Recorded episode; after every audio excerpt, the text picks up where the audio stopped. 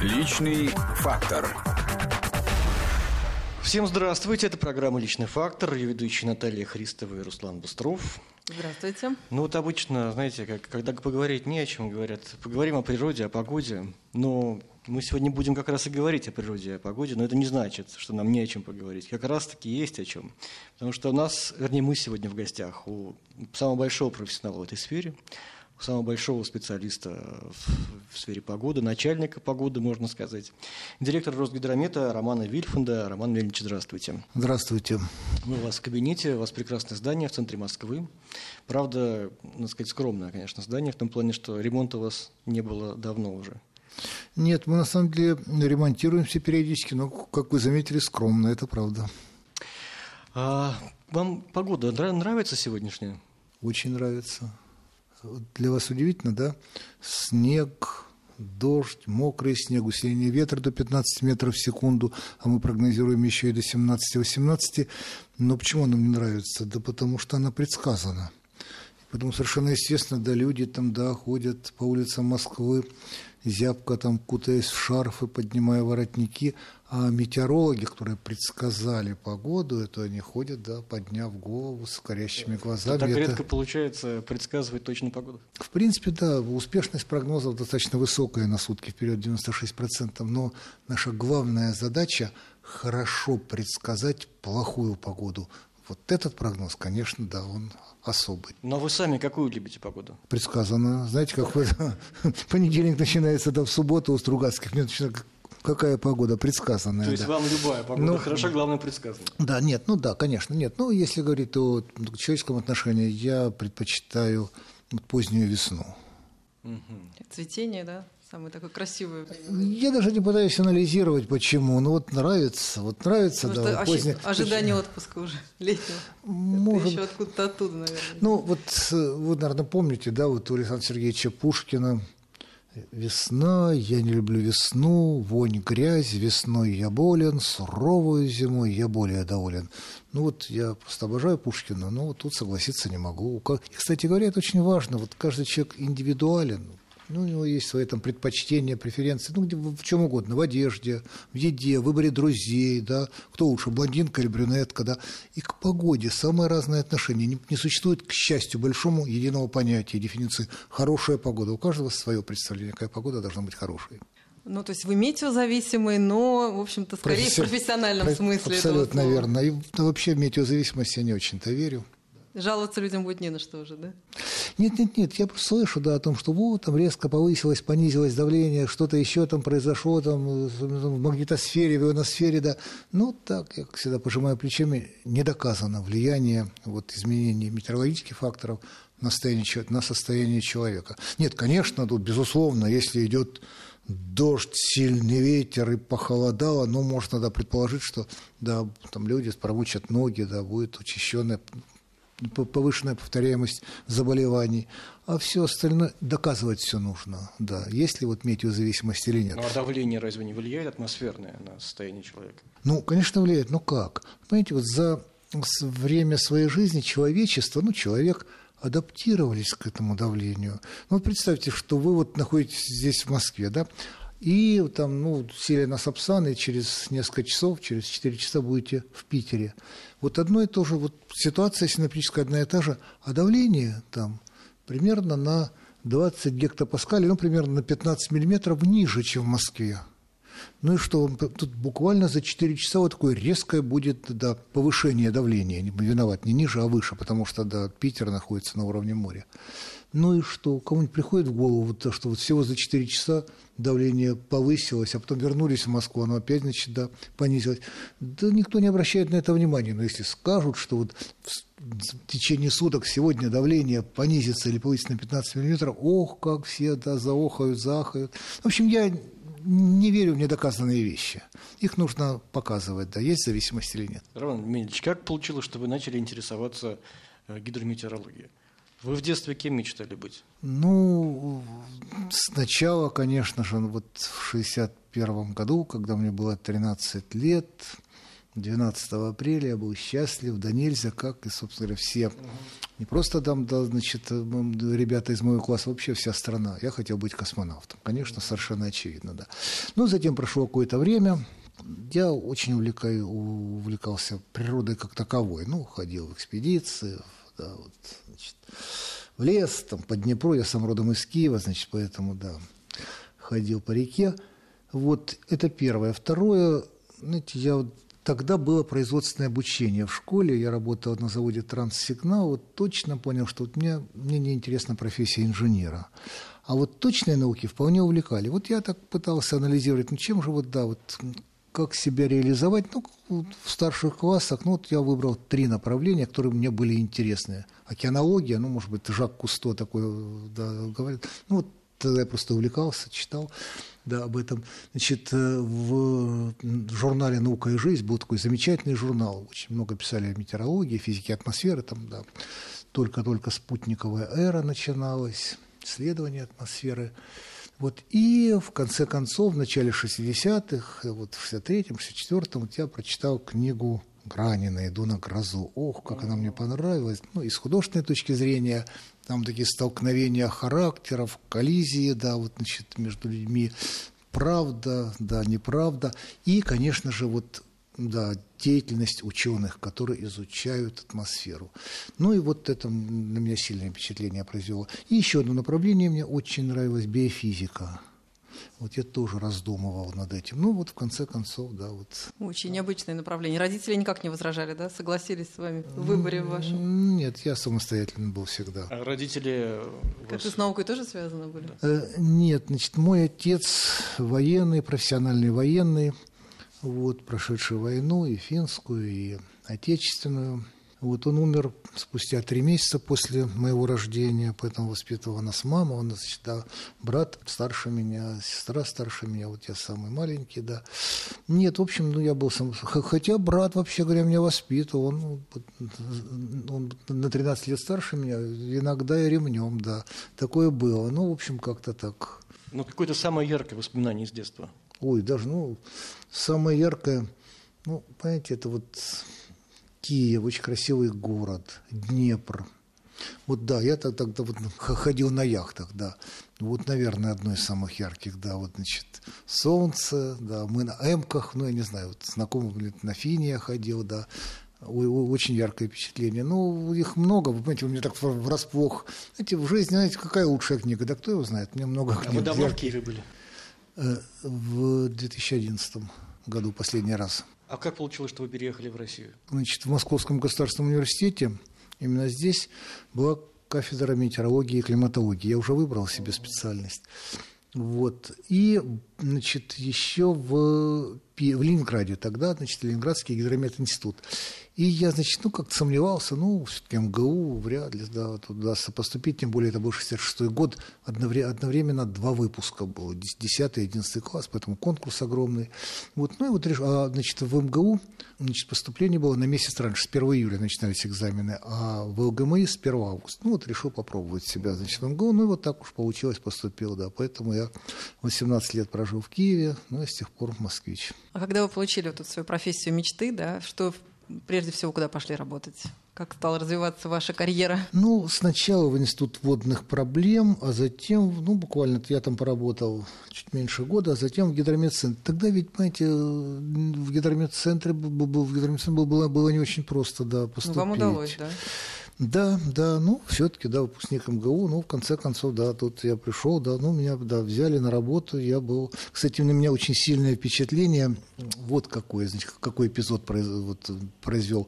Вот видите, вот фотография Виктора Антоновича Бугаева, Да, я хотела спросить, что же за фотографии такие интересные? Это два директора гидромедцентра, да, Виктор Антонович Бугаев, академик, и профессор Михаил Арманович Петросян. С Бугаевым меня принимал, ну, а вот с Михаилом Армановичем мы очень много работали, ну, замечательные профессионалы и люди. Так так вот, на меня сильное впечатление значит, произвело следующее. Потом через месяц после моего прихода, в 1973 году, видите, сколько уж прошло, скоро 45 лет.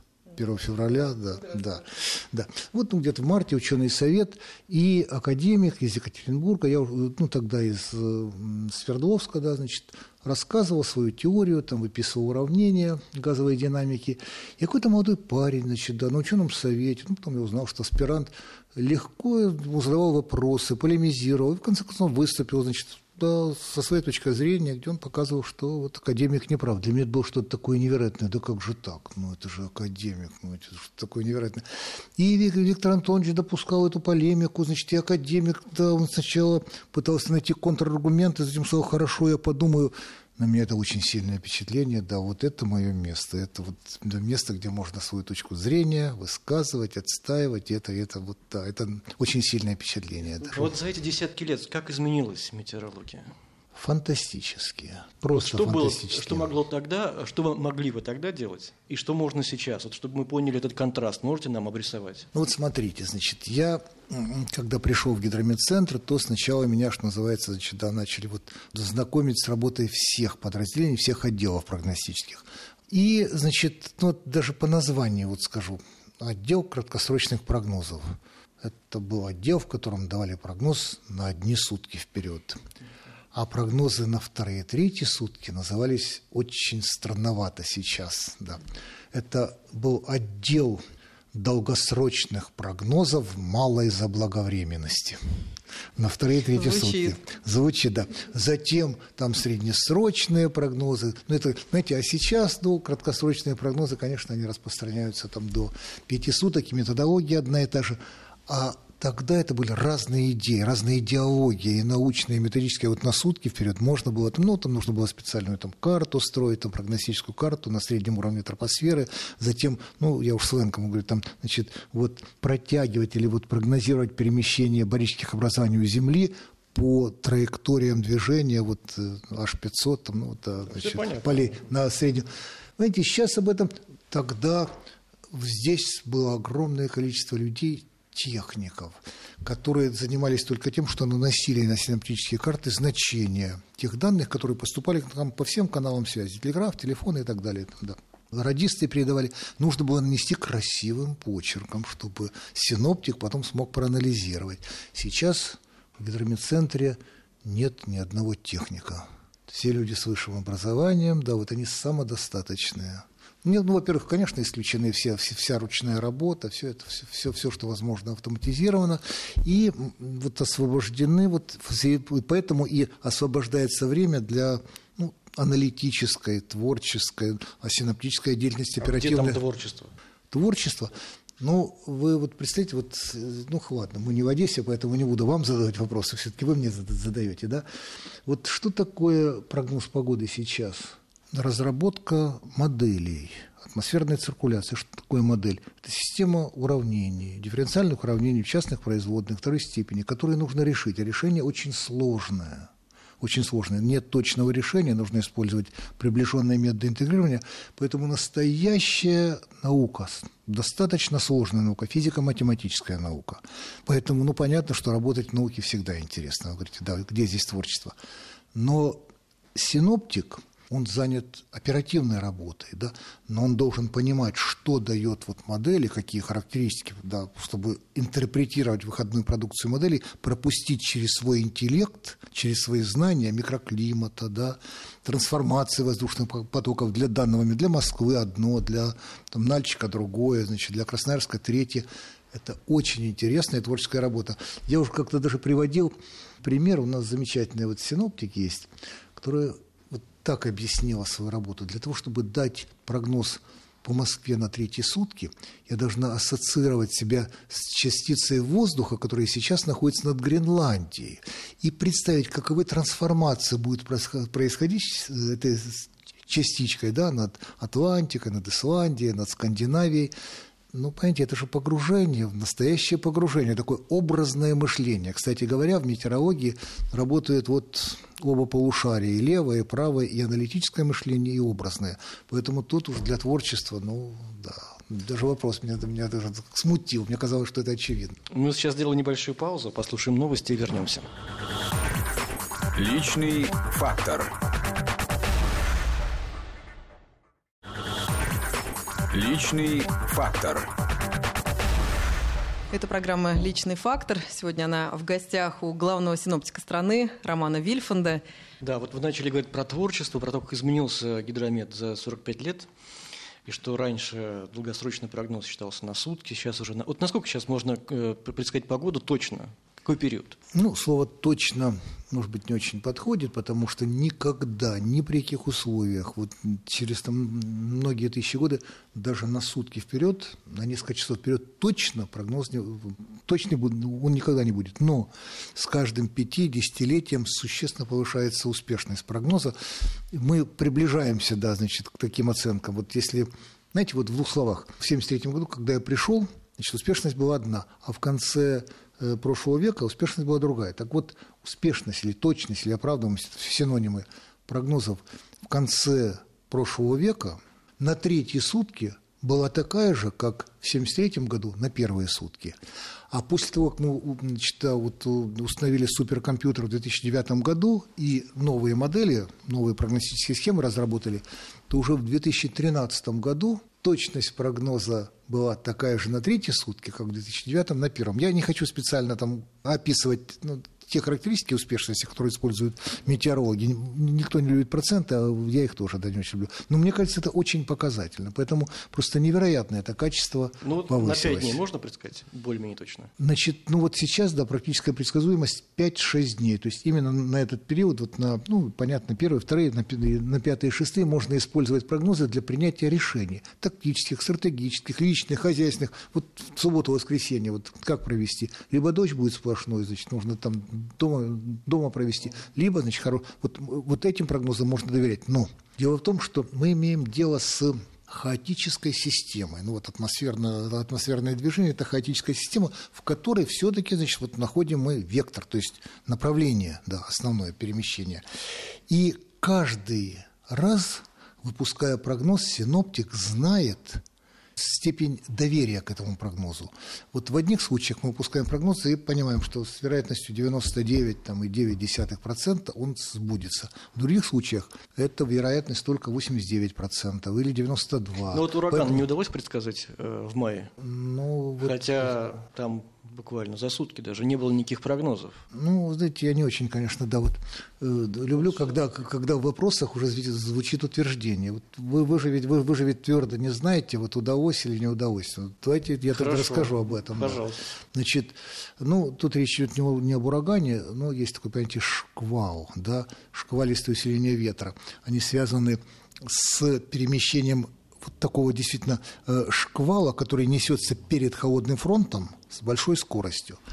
Прогноз о том, что в понедельник, 29 мая, ожидается усиление ветра до 15-20 метров в секунду, были выпущены в пятницу. Затем в воскресенье значит, был выпущен прогноз об усилениях ветра до 17-22 метров в секунду в понедельник. И затем в 11 часов, за, за 3 часа до того, когда Москве значит, образовался, в Москве наблюдался этот шквал, да, этот прогноз был просто детализирован, когда он начнется, в 14 часов и так далее. Скорость ветра до 17-22 метра в секунду. Именно такая скорость ветра в 90... В Москве она именно такой была. За пределами Москвы, да, три станции показывали скорость ветра более 25 метров в секунду. Но можно ли считать такой прогноз неоправдавшимся? 22 метра в секунду наблюдается ну, в разных точках Москвы один раз в, двое, в два года, ну, в некоторых один раз в шесть лет. Поэтому это, знаете, вот утверждение, что не предвидели, это как раз очень-очень сильный Проблема прогноз. была в оповещении. Его, да, его оповещ... совершенно верно. И, и, и в оповещении, хотя МЧС работала очень неплохо, с моей точки зрения, было выпущено предупреждение, причем на, вот на всех сайтах, вот я, я просто читал это, на всех сайтах было выпущено предупреждение об усилениях ветра, о рекомендациях, как себя вести, значит, да, вот машины не ставить под деревьями, и даже по а, а, один оператор э, мобильной связи выпустил предупреждение по, значит, вот для своих абонентов. После того, как все это произошло, да, сейчас абсолютно все операторы обязаны выпускать предупреждения. Но еще целый ряд мер намечен для того, чтобы вовремя, своевременно доводить эту информацию. Сейчас, вот в декабре, будет установлен новый суперкомпьютер, который позволит существенно расширить возможность для моделирования атмосферной циркуляции и информационное обеспечение, то есть радары будут, если вот, значит, будет подписано соглашение с московским правительством, еще да, будет дополнительное информационное обеспечение, и года через два мы заметно повысим детальность вот угу. такого сорта А то, что прогноза. мы потеряли метеоспутник, повлияет ли на точность прогнозов? Ну, понимаете, в чем дело? Значит, ну, без этого метеорологического спутника, да, значит, прогнозы выпускались. Поэтому, наверное, тут лучше говорить о том, да, если бы этот спутник вышел на орбиту, ну, там тестирование должно было идти, можно ли было бы улучшить прогнозы погоды, да, потому что тут, ну, ну, не было и нет. Дело вот в чем. Конечно же, отечественная группировка спутников явно недостаточно. Для того, чтобы было достаточное количество спутников, ну, их должно быть ну, около 10-12. Причем это должны быть и полярно-орбитальные спутники, которые вот А проходят. есть только четыре, да, по Есть словам? четыре, да. Ну, и, А откуда добираем необходимую информацию? ну, у нас, ну, у нас у Росгидромет, значит, у нас есть вот напротив гидрометцентра, вы, вы там припарковались. Да, да, мы Там видели. замечательно, да, вот институт, да, значит, э, планета, космической гидрометеорологии институт, замечательный институт. Росгидромет, на самом деле, вот планета, под отношением договорным, совершенно вот бесплатным, совершенно, да, получает информацию из, э, значит, всех существующих метеорологических спутников. Это и американские спутники, и японские, и китайские, самое главное, Евметсат, э, Европейская метеорологическая А вот то, что мы поругались со всеми, санкции ввели, это никак не повлияло на информационный обмен? Ну, понимаете, метеорология – это, вообще говоря, особая семья. Особая семья. Все национальные метеослужбы заинтересованы в том, чтобы коллеги работали как можно лучше. Для того, чтобы дать прогноз на четвертые и пятые сутки, вот нам, по Москве, необходимо иметь представление о состоянии атмосферы по всему земному шару. Поэтому к нам поступает в оперативном режиме, ну, нужно еще учесть, что гидрометцентр является мировым метеорологическим центром. Их три, да, Ме- Мельбурн, Вашингтон и Москва. Поэтому к нам отовсюду приходят из Австралии, из Индонезии, из Чили. И это является базой для прогноза погоды на, на 4 пятые сутки. На первые сутки да, достаточно прогнозов по европейской территории и азиатской территории. На вторые уже ну, необходимо северное полушарие. Да. Так вот, эта заинтересованность сказывается во всем. Мы передаем всю информацию и, и, э, все, все наши наблюдения и Ну, прогностики. теоретически это может быть инструментом давления. Мы же сейчас вот занимаемся импортозамещением там, и так далее. А здесь э, не может ли получиться так? Вот захотят ввести еще какие-то дополнительные санкции и ведут э, эмбарго на э, метеообмен. Вот такую ситуацию можно ну, вот каждая страна является зависимой. Просто за... А вот если не будет информации из, с, с огромной территории, вот из России поступать, это, а, это проблема... здесь мы на равных, да, с Настоящая проблема. Да. Знаете, ведь каждая национальная служба значит, должна максимальным, наилучшим образом обеспечивать свои правительственные, властные структуры, отрасли экономики, крупные хозяйствующие субъекты, МЧС, людей, конечно, в первую очередь, предупреждать о погодных условиях, об опасностях. Да? Так понятно, вот если, бы, вот если не будет информации с, с нашей территории, это просто огромнейшая проблема. Точно так же, если не будет информации с там, Северной Америки, Европы, Африки, для нас это будет огромная проблема. Поэтому в 1950 году была подписана конвенция ВМО, Всемирной метеорологической организации, где каждая страна взяла на себя обязательства. И вот это вот действительно суверенное обязательство страны передавать и наблюдения, ну, а у нас еще обязательства и прогнозы по всему земному шару, точно так же, как у американцев. И это выполняется. А вот спутники, это вы правы, да. Тут немножко другая ситуация. Тут существуют договорные отношения. Ну, вот такие, да, договорные, профессиональные отношения, но они, конечно, могут быть расторгнуты. Конвенция ВМО не может быть расторгнута, а спутники, да, это, конечно, именно поэтому я и говорю, что нам необходимо быть самодостаточными. Должна быть группировка, вот, которая вот 10-12 спутников, причем и полярно-орбитальных, и геостационарных. Сейчас еще одна развивается замечательная Скажите, система. если бы мы пользовались информацией только наших спутников, не брали информацию у европейских коллег там, и так далее? Насколько бы упала да, точность качество, прогноза? качество прогноза было бы хуже. Намного. Качество, да. Ну, это нужно считать, но мы, мы- да, ну, конечно же, конечно. Решается задача Каши, где точность решения зависит от точности начальных данных.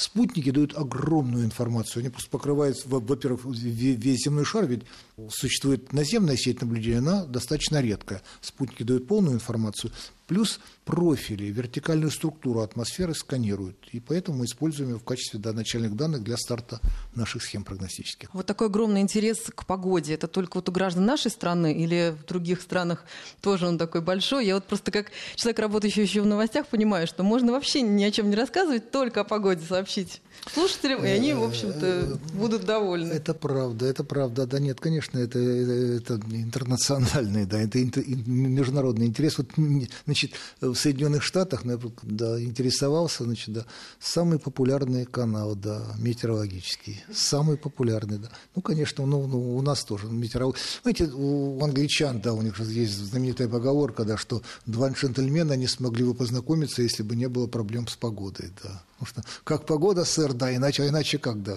не- не- нет поводов для, для знакомства. Нет, это везде, конечно, да, существует. Еще одна пауза небольшая, и мы вернемся. Личный фактор.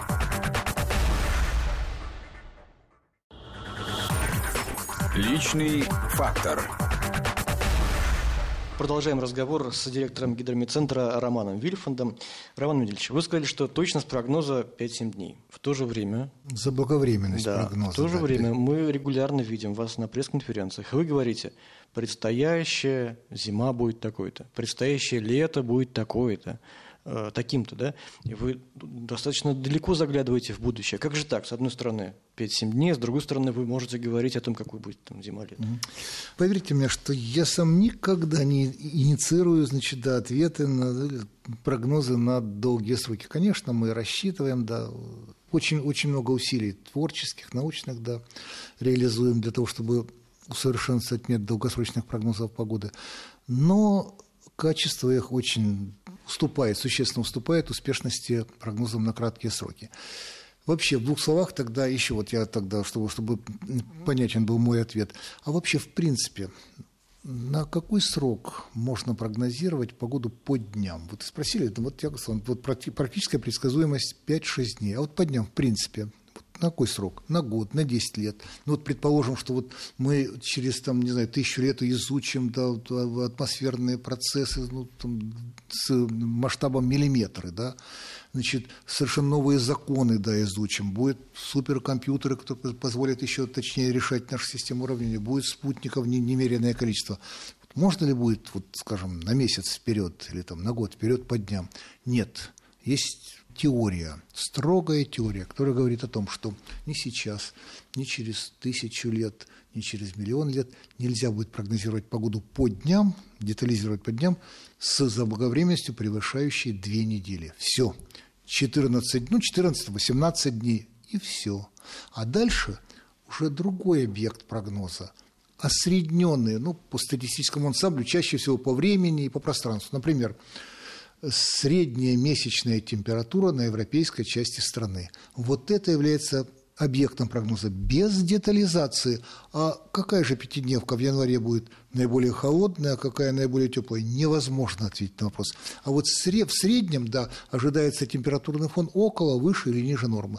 Вот где отвечаю на ваш А как вопрос. вы это понимаете? Подождите, исходя из чего? Что лето будет, скажем, жарким. Вы ве- весной это предсказываете. На основании чего? Так вот, что же является фактором для прогнозирования? Ну, прежде всего, состояние океана.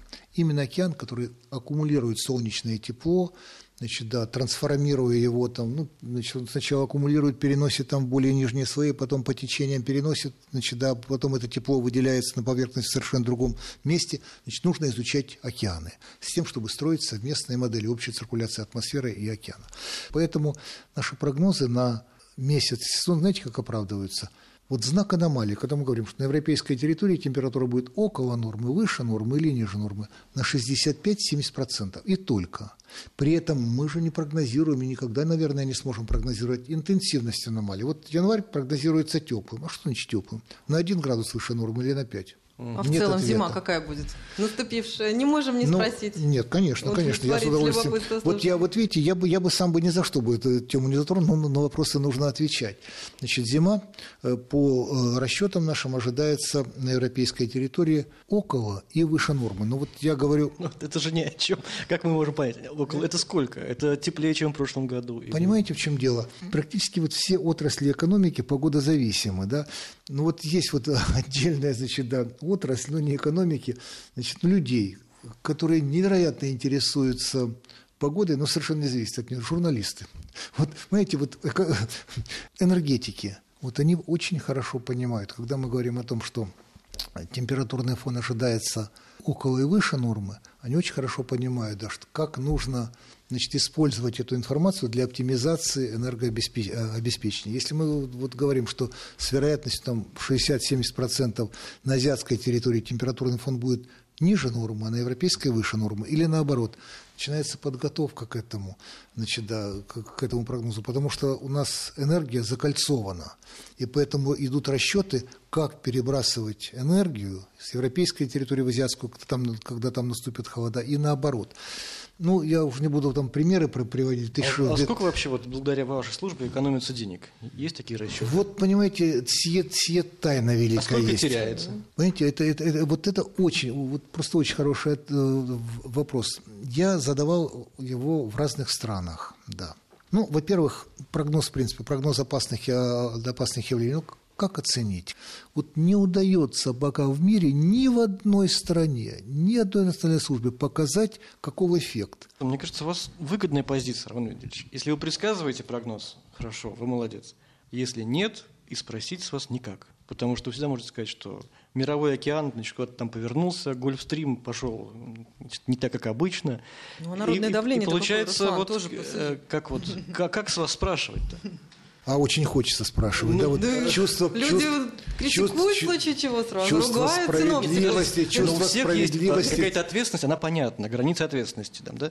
У любого министерства, ведомства более-менее границы ясны. А здесь вот Значит, как понять? Вот, э, Руслан, можете не сомневаться, как только происходит опасное явление погоды, которое особенно влечет ну, экономические потери или, вот, не дай бог, то человеческие жертвы, тут же появляются правоохранительные органы, прокуратура, которые опечатывают, ну, бе- берет копии всех, значит, всех документов, которые значит, да, связаны с прогнозами, да, и происходит анализ, да, что мы предуп... как, ну и так далее. То Щас- они- Тут я сейчас осознала всю А серьезность вашей в этом работы в этот понимают, чего момент. они- Да. как Нет, они могут уже тут, тут, тут, знаете, тут не до шуток. Ведь на самом деле вот в Москве 29 мая погибло 18 человек. Каждая смерть неестественна, и, она является основанием для возбуждения дела. Поэтому тут не до шуток.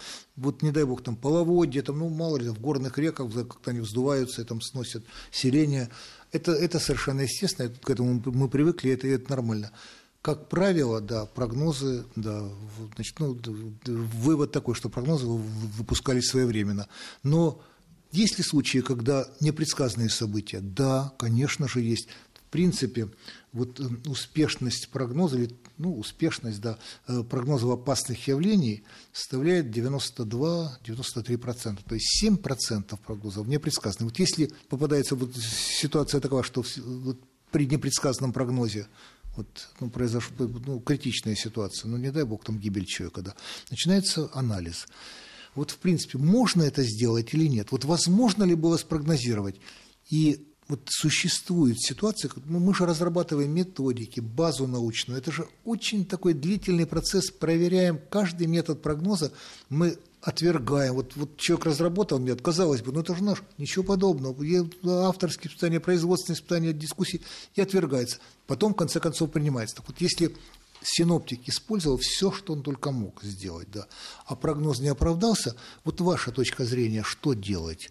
Ну, допустим, посадить его в тюрьму, а дальше он выйдет из тюрьмы, и будет аналогичная ситуация, он опять не сможет предсказать. Ведь наказание должно быть адекватно содеянному. Но если уровень знаний таков, если вот информационное обеспечение такое, это же во всем мире так происходит. Ну, вот вы, вы говорите, что как же так, безответственные люди. Меня это действительно задевает по-настоящему, потому что синоптик – это вообще человек особый. Вот у нас не задерживаются люди, которые не заинтересованы, которые, ну, тут это особый склад вот, значит, деятельности. Он не может быть спокоен, если прогноз не оправдался. Ну, давайте, знаете, вот что делать, да, вот э, если прогноз не оправдался? Ну, так можно, в принципе, выщелкнуть, вы вышибить всех синоптиков. Да вы что, если будет, да, значит, такой. Поэтому это очень такой вопрос, над которым вы сами должны вот подумать, как поступать. Если у вас есть предложение, я да. во всем мире, да, с уважением относятся, ну, и в нашей стране к синоптической деятельности, потому что, повторяю, конечно же, эффект использования существенно превышает, да, значит, те вот, значит, непредсказанные ситуации, которые были и будут, потому что опять-таки, вот есть заявление Всемирной метеорологической организации именно для руководящих структур, для лиц, принимающих решения. Невозможно со стопроцентной точностью, теоретически невозможно предсказывать погоду. А народные приметы синоптики как-то используют в своей работе? Ой, как часто да, приходится отвечать на эти вопросы. Я всегда очень так деликатно начал, да, ну вот народная мудрость, тут, значит, да, вот мы проверяли, и оказалось, что все-таки, да, приметы работают не всегда, наверное, экологические эпохи, другие климатические, ничего подобного. Знаете, если говорить откровенно, откуда, вот, откуда эти приметы могут появляться? Вот курочка там, значит, попила или наоборот, там ледок был, значит, вот там в марте, значит, на ужин. Это вместо лужицы, это значит, что будет потом 40 утренников.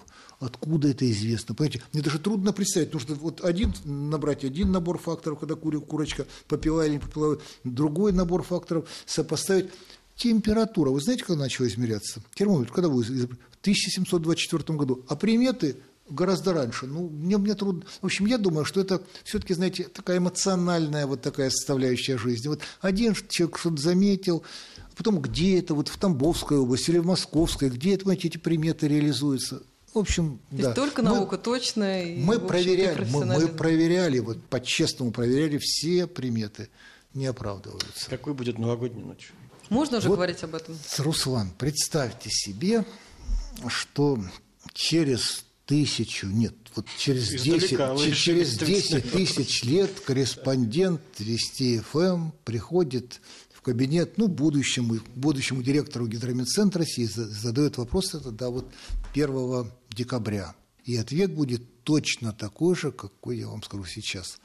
По дням прогнозировать погоду можно только на две недели. Сейчас практическая предсказуемость вот 5-6 дней.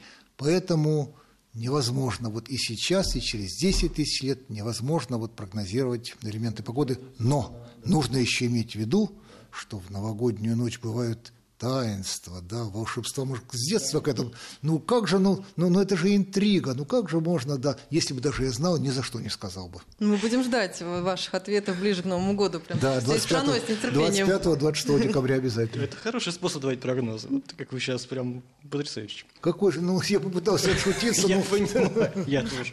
Спасибо вам большое. И еще один маленький вопрос о себе одним словом, Роман Менделевич. О себе? Одним. Терпеть не могу о себе говорить. Вот это вы и сказали. Спасибо. Мы сегодня были в гостях у директора Гидромедцентра России Романа Вильфанта. Спасибо. Личный фактор.